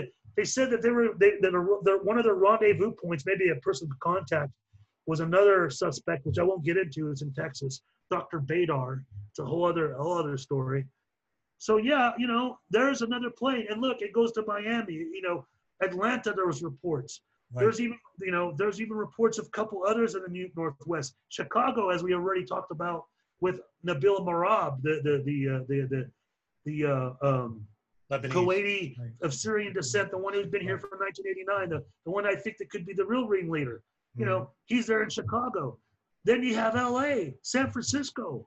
Yes, there's even there's even cases. There's even San Diego. I even believe it could have been nuts. It could have been 12. It could have been 20 planes. Right. Sure. Well, I think it was. I think they wanted to do well more than 20 planes. They had they had all the manpower here. So that's why it's really crucial and important to revisit the dragnet. Look at how many people were arrested. Look at the uh, uh, Inspector General's off, uh, the Office of Inspector General's list of INS detainees related to the September 11th investigation. What you will find there, aside for hundreds of hundreds of Israelis, you will find, you know, a list of 700 plus people, all Middle Eastern, all of them. These people were all suspects. Some of these people stayed in jail for years. Some of them ended up being like cases like Nabil Marabh, for all we know. Right. Sure. But these, these were these were all scattered throughout all the major cities, major areas. These were all different cells. They were already they're all a potential plane or potential bombing. I, I still don't hmm. discount that there could have been vehicle bombings. I'm sure there was. You know, I'm sure there was other plans, even maybe even poisoning water, like what the what the warnings were after 9/11. Look at the chaos and the crisis after 9/11. Don't focus on the World Trade Center. It's not going to take you Right. anywhere. Right. And, and You also know? one one anomaly also you're familiar with too, and you're probably the only person ever brings it up, is the three Qatari men uh, that that backed out Yeah, uh, the eve of the attacks, no less. yeah, they could have been taking a flight. They may have been doing a flight from Dulles, but they could have been doing a flight from Maryland. We know they already compromised Maryland. Uh, but Mohammed Atta was reported by another Delta flight to, to ride a jump seat from, from, from Maryland to Florida. Right. Right. you know, so they had the. Of course, they wanted to hit DC as many places, par- parts as they can, and the CIA headquarters. They wanted to strike it. All of it. Nuclear power facility. Sure. You know, the Pennsylvania airports. You know, I mean, it sounds like I mean, I mean, to some people are like, well, it sounds like you're getting into the hysteria of like what people when people were freaked out afterwards after 9/11. Yes, Right. I am. Right. Right. you should be because it wasn't attack. You know, we all could have been targets. You know, Oh, and and yeah, that's what that's what. I mean, some of the reactions was wrong. Obviously, all the hate crimes and people, you know, Right. destroying Muslim struck, you know, Muslim neighborhoods, Arab communities, all that, of- of course. But you got to think twice about it now. Obviously, the you know, obviously the administration was ready to react, and they already had their, you know, their scope on Osama bin Laden in Afghanistan. But you know, we should have had a proper investigation. That is where the real investigation was, Sure. and that is the in, that's the in, investigation that is incomplete. You- Right. you know so if we don't look at that we're not you're not going to get any we're never going to get anywhere regarding 9-11 and we're going to be and we're making ourselves sitting ducks Absolutely. The yeah the conspiracy theories conspiracy the mainstream conspiracy theories are not protecting you sorry not at all doing the absolute backwards endangering you That's And great point. endangering your men- mental health too That's You know? another good point. Another Yeah. ano- another anomaly, actually. And this, is Yeah. the ju- this is the juicy anomaly um, that truth that uh, certain people in the truth movement tend to throw away when they say there's no hijackers or fake phone calls. I think you might know where I'm going with this, and it ties in all the way back to a point I raised earlier with you. Um, United Airlines Flight 93, and uh, very few people such as yourself, uh, Ryan Dawson has brought this up once in a while, um, regarding the number of the phone calls that were made on that plane, um, all contradict the narrative by the FBI PENTTBOM investigation and the 9/11 Commission report, stating that there were four hijackers in the plane. Well, six phone calls were made that all six specifically state that there were three. Now, three of those phone calls, one of them from Jerry Glick, and the other one for flight attendant, I think Sandra Bradshaw, states that all three men were dark-skinned males. Yep. And this is something that you brought up earlier. Now, this would imply, now, of course, this is speculation. We both admit, admit to this, that Ziad Jarrah never got on the plane. Yeah. And I, I, this is something that I, I, I think didn't happen. Like he didn't get on the plane. Um, record, regarding the, the cockpit voice recorder, which is important because it was played once and it was played for the victim's family during the Zacarias Moussaoui trial, in which there were two people in the cockpit, one guy outside the door who was wearing a bomb belt, something that you mentioned earlier. Um, regarding what was being said in the cockpit, there was a person sitting next to the pilot, and he was saying him by his name. You referenced it earlier, Saeed. Saeed up down the plane. Saeed up down. Well, there Yeah. was a there was a hijacker. His name was Saeed Al Ghamdi. Why was he flying the plane? Okay. Now, this is important because this is an anomaly that's thrown away by people who are obviously people who are also, incidentally, people who blame Israel for the attacks of 9 11. Well, here you go. Now, here's a great leeway into suggesting that not only maybe Israel uh, intelligence may have had foreknowledge, but here's a where there's smoke, there's fire. Here's maybe a link into having an Israeli operative inside the Hamburg cell all the way from the start of inception.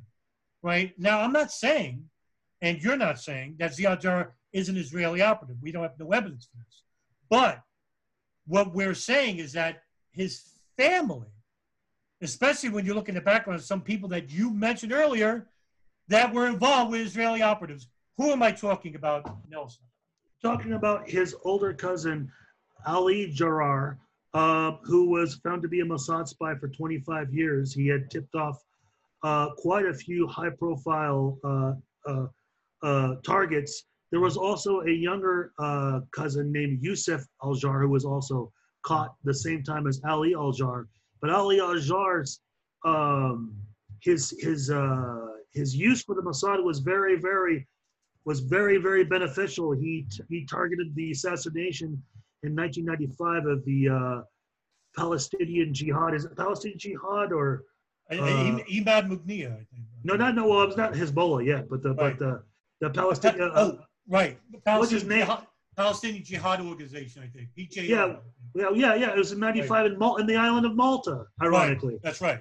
and Right. uh, uh, uh, God, I forget what his name was, but you know, he was I can't think he was an upcoming figure in that whole in that whole thing, you know. But then you know, yeah, when he was when Ali Al Jar, Ziad Jar's cousin, is caught, you know, he'd already served as you know, uh, giving tipping off for the assassination of Imad Mugniya, the one of the key founders Right. of the Hezbollah.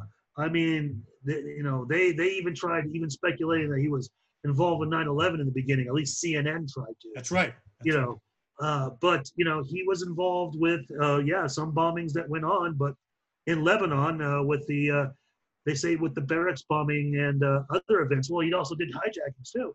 Yeah. uh, you know uh, but uh, that was all in the early 80s and he changed his id he changed his identity he even went through plastic surgery. So yeah it was a you know it was a hard thing to find. And then he also tipped off uh, ali jar also tipped off uh, the assassination for Assad's uh, Syrian nuclear arms procu- procurer, uh, Mohammed Suleiman. And uh, that, that, that was also the same year. So that's how much, you know, much there's, you know, there's the tie in there of, of how useful of a, you know, a Mossad spy or asset he was. But, but then there is the uncle Right. of Ziad Jarrar. Asim Jarrar is his name actually they found his uh, uh, they found a business card of his in the flight 93 debris. Right. it's actually how i ended up researching about him because i didn't know. I didn't i didn't watch the hamburg cell movie. I didn't you know didn't know everything about you know. Right. but in the hamburg cell movie the, his uncle's actually partially portrayed in there. But his uncle you know aside that he already moved to germany in 1982 or 83 you know, taking being a medical, you know, it's some, somewhere involved in the medical industry, or I, am not sure. I, I, think it's pharmaceuticals. I don't think he is even a doctor. He went to learn to be a doctor, but he was there. But he served as a Stasi uh, spy, uh, and he was also serving for his for his Libyan intelligence uh, at one point. But this is also before the wall came down, because the wall the, the wall comes down in '88, so things change. There's no more Stasi, you know. Uh, but he still is ends up being a German intelligence asset even after that. But this whole point, you know, he was even uh, uh, aside that he, you know he was working for Libyan intelligence, and then also Stasi. He was also spying for the Communist Party of Israel. And what he was assigned to doing, he was looking, he was spying on college students, uh, ones that uh, mostly Libyan college students. Now, that's very much I mean, you might as well be spying for the Mossad at that point. I mean, there's that's definitely going to let you know. Israel is very tight. You know, you know that no intelligence gets out. You can't really get in there and cover any stories and you know criticizing Israel. It's just you know it is a it is a you know a a uh, Orwellian nightmare in that you know in that aspect. So uh, you know to me, I would I would suggest that you know, uh, basically that yeah, there is a bit, a bit there is a Mossad or Israeli handle on this guy already, you know, just from that. But also the more interesting thing about him is that as an asset, and it says on his Stasi card, on his on his card, that he was also a member of the Abu Nidal organization. Now that's a whole other story, and I'm just not going to get into that. But I do recommend readers to to read the book by Patrick Seale um, called The Hired Gun. Isn't it The Hired Gun? I think I think you're right. I, yeah. I will actually look. A gun for hire. Gun for hire. A gun for hire. That's right. Yeah, gun for hire. If you want to know how important he is, read that book. That's all I'm going to say, um, because you're missing a, you know, a real big piece of history out of all of this.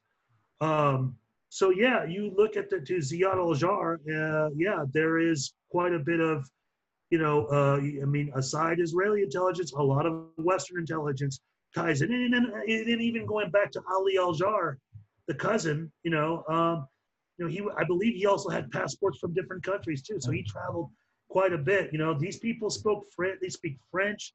They speak. Ziad Jar spoke like four languages. Yes. You know, so there, there's even the potential of these people even working for French intelligence as well. I'm just putting that out there. You never know. you, you, you, know. So they, uh, they like they cross intersect these agencies. Yeah, they, they do. They do. Yeah. yeah. So so um yeah um yeah that's that's you know that's a, that's a really important part. That's a really huge huge uh, uh, thing that they're missing. You know, especially with those who just want to look for Israeli or Jewish, you know, links. You know, it's we can even get into we could get into Zacarias Moussaoui if we want right, to, sure. But right. but I'm not gonna, not gonna not gonna get into right. That. No, the thing, and, and you know, the reason why I brought that up is because we we we are inundated with people in the truth movement who love to blame Israel for everything under the sun. And but the yeah. irony is that in their position regarding no planes and no hijackers or no phone calls is that they throw away great evidence, especially just for 93 alone, showing that showing that there might have been, you know, Israeli intelligence that were that a mole could have could have uh, been involved with the Hamburg cell right from right from the inception. Now, yeah. if you and I, I wrote an article and you you've done many videos regarding about Ziad Jarrah and you know how he grew up. He was a secularist. His family was well-to-do. Um, he wasn't born raised a religious person or fanatic. And in my interview yesterday with Parallax Views, um, I actually brought up the the notion that um, Ziad Jarrah actually was never uh, uh, brought up with religion at all. But when he moves to Germany, almost immediately he's involved with one of the most notorious um, mosques in all of Germany called uh, Al Quds and it was headed by Mohammed Fizazi, who's an actual known Hamas supporter and actually one of the most blatant Wahhabi Salafi uh, imams in the entire country. So he didn't go, he didn't have like this evolution. He yeah. almost like immediately goes right to the mosque and involves himself with fanatics right there And of course, he's never seen by German intelligence with Muhammad Atta, Ramzi bin al-Shibh, Marwan al-Shehi, they have, you know, the other members of Hamburg. So Ziad Jarrah always lives alone. And he's always alone away, even inside the United States. He's never living with Atta. He's never living with al-Shehi. And there's only one video out there showing Ziad Jarrah Muhammad Atta, and that's with the, the video with no sound. With when he sits with Muhammad Atta um, and they're reading from a pamphlet, and it said it actually is the video found at Tarnak Farms. Yes, that's right. That's Yeah. right. And I think you know about this video because I think you spoke about it too. And and unfortunately, you're like one of the very few people that bring it up where they're shooting his video. Will Ziad Jarrah, and he's laughing in it. He can't even po- pose as a great, like as a stout uh, religious uh, martyr uh, fanatic. Uh, meanwhile, there's other video wills of other hijackers where they're you know they're dead serious. Ziad Jarrah came and play the part. So that that's it. More than I'm just saying, you know, just interestingly enough. Um, but you know, there are other anomalies I could bring up with September 11th um, with you. But um, you know, th- we're coming up on two hours now. If for, for you personally, if you could recommend some books that for the listener to read, what books would you suggest? Well, I'm gonna well, I'm gonna definitely always you know reference Michael Collins Piper's books, but I'm you know I'm not I'm only gonna stay say when sticking to this subject you only need two. You need Judas the Judas Goat, um, and also the one of his other books, False Flag Template for Terror. I would recommend also reading even even any of Peter Lance's books on 9/11. He's got three of them. Yes. You know, Thousand Years of Revenge. God, I can't even think of the other one. The one with the commission report cover and then the one about Ali Ali uh, um, uh, Ali Muhammad. That the the Oh, uh, uh, Triple Cross. Triple Cross. Right. Yeah, uh, you know, I would recommend reading Mitchell Gray's book. I would recommend, Right. um, you know, I would recommend looking at the official stuff, looking at some of the conspiracy stuff. But my God, there's hardly any good conspiracy stuff to read. You know, Yeah. uh, you know, uh, I mean, barely. I mean, I've read even like, uh, who did I read? What's his What's his name? Uh, God, with the, with the the star and the cross. Who wrote that? Um, Oh, that, that you're uh, yes. Um, Wayne Madsen. Wayne Madsen, right, right. You know, it's like Wayne. It's actually a good book, but he doesn't do it. Honestly, he doesn't do enough Saudi stuff, and you know, the guy's the guy's still a, a you know a Pentagon no planer. You know, um, That's what gets me. I don't know about that. yeah, I don't you know, um, God, uh, I'm trying trying to think what else. You know, there's there's quite. A, I mean, I look. I mean, look at the '93 bombing stuff. Look for any books, even basic books on the 1993 World Trade Center bombing. Compare them all. There's small books on them. They all have di- there's you know they all have different details and different conclusions even on some of them on some suspects. You know. Um. Yeah. And you know, know- you know, just to also add too, um, who are the primary influences of your life going down this road regarding September 11th? I mean, I'm going to say Piper. I mean, I had, I mean, I had a lot of, you know, people before, but they all become misleaders. They're all, you know, Right, they're all, you know, uh, you know, they all uh, garbage. I mean, you know, I had read a little bit of, you know, David Ray Griffin's book a long time ago. The guy's garbage. The guy believes, you know, things are fake phone calls. You know, it's still nanothermite. You know, it's just still, just to focus on that. Um, there's very few. This is why I want to write books. It's, why- unf- it's unfortunate that we can't even come up with a handful of people. no, no. I I, mean, I would just. right. That's unfortunate. You know, I, I just tell people don't don't necessarily just focus, you know, reading on 9/11. Read read you know read the books on OKC bombing. Read Right. the books on the 93 bombing. Read about Iran Contra. What was going on then? You know, there, there is something I will I will add. I, I forgot to mention about Bojinka plot at uh, Bojinka plot when it was discovered in the Philippines. The other thing not to forget going on, eh, you know, as it being the phase of 12 hijackings or, or 12 plane bombings and 12, you know, 12 hijackings, you know, the idea was to really bring us 12 Pan Am 103s, you know, because that was the big scare of terrorism back then. Right. Because people don't real, we don't realize it because we were young. I mean, I know myself when that had happened. You know, uh, you know, people were freaked out. Yeah, yeah, you're freaked out about, you know, uh, you know, some Arabs taking over your plane with a gun or knife or whatever. How about you just, you know, flying out of nowhere, you know, thousands of feet in the sky, and then boom, you're, you know, blown out and you're you know falling to your death. You know that's what happened at Pan Am 103. It was a it was a horrible horrible incident, especially you know it happening in December of '88, two days before, two three days before Christmas. Right. But point being is is that you know that's that's what the Bojinka plot was was to start to bring that you know to turn that terror a dozen dozen times into effect you know? And the other the reason why it's also you know important to point that out because according to cia terry mcdermott um, he interviewing people in the philippines he had noticed that uh, ksm would part would bring his girls and they would party and they would celebrate the bombing of pan am 103 huh it's Really? like why would they be doing that why Sure. would they be you know that's that's supposed to be libyan airlines pilots that did it Right. if you believe it Sure. You think he you think he may have gotten the idea from Pan Am 103?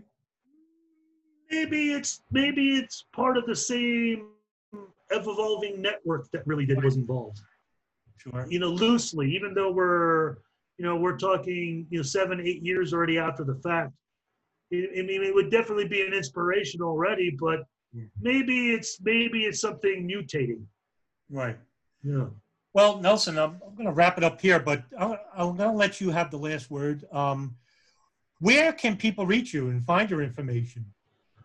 well you can check my blog i have a blog on wordpress called 9-11 skeptics versus truth it's 9-11 skeptics vs periods truth.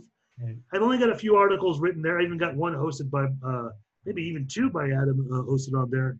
Um, you know, uh, some of that stuff I may even try to work into a book because some of them are very long articles. My main way, you know, you can reach me through Twitter, Thermal Detonator, or DJ Thermal Detonator. You should be able to find me on there pretty quick. The other, you know, the the, the most traction I really get is mostly on uh, YouTube with my YouTube channel, Truther TV. I also have a second channel called Truther Archives, but it's just mostly news clips and other people's other, you know, professional, uh, you know, mainstream programs. Okay, I think. I'll, oh, by the way, I just want you think about writing a book, are you? Oh You're yeah, Still onto that, yeah. yeah. I'm still. I mean, I'm still, you know, writing things, collecting things as, as they go. You know, it's kind of easy when you're already kind of working on film scripts already. At least, Sure. you know, I, I even get a bird's eye view of where I want to write a book, anyways, too. Of where you know where I need to find information as well. So.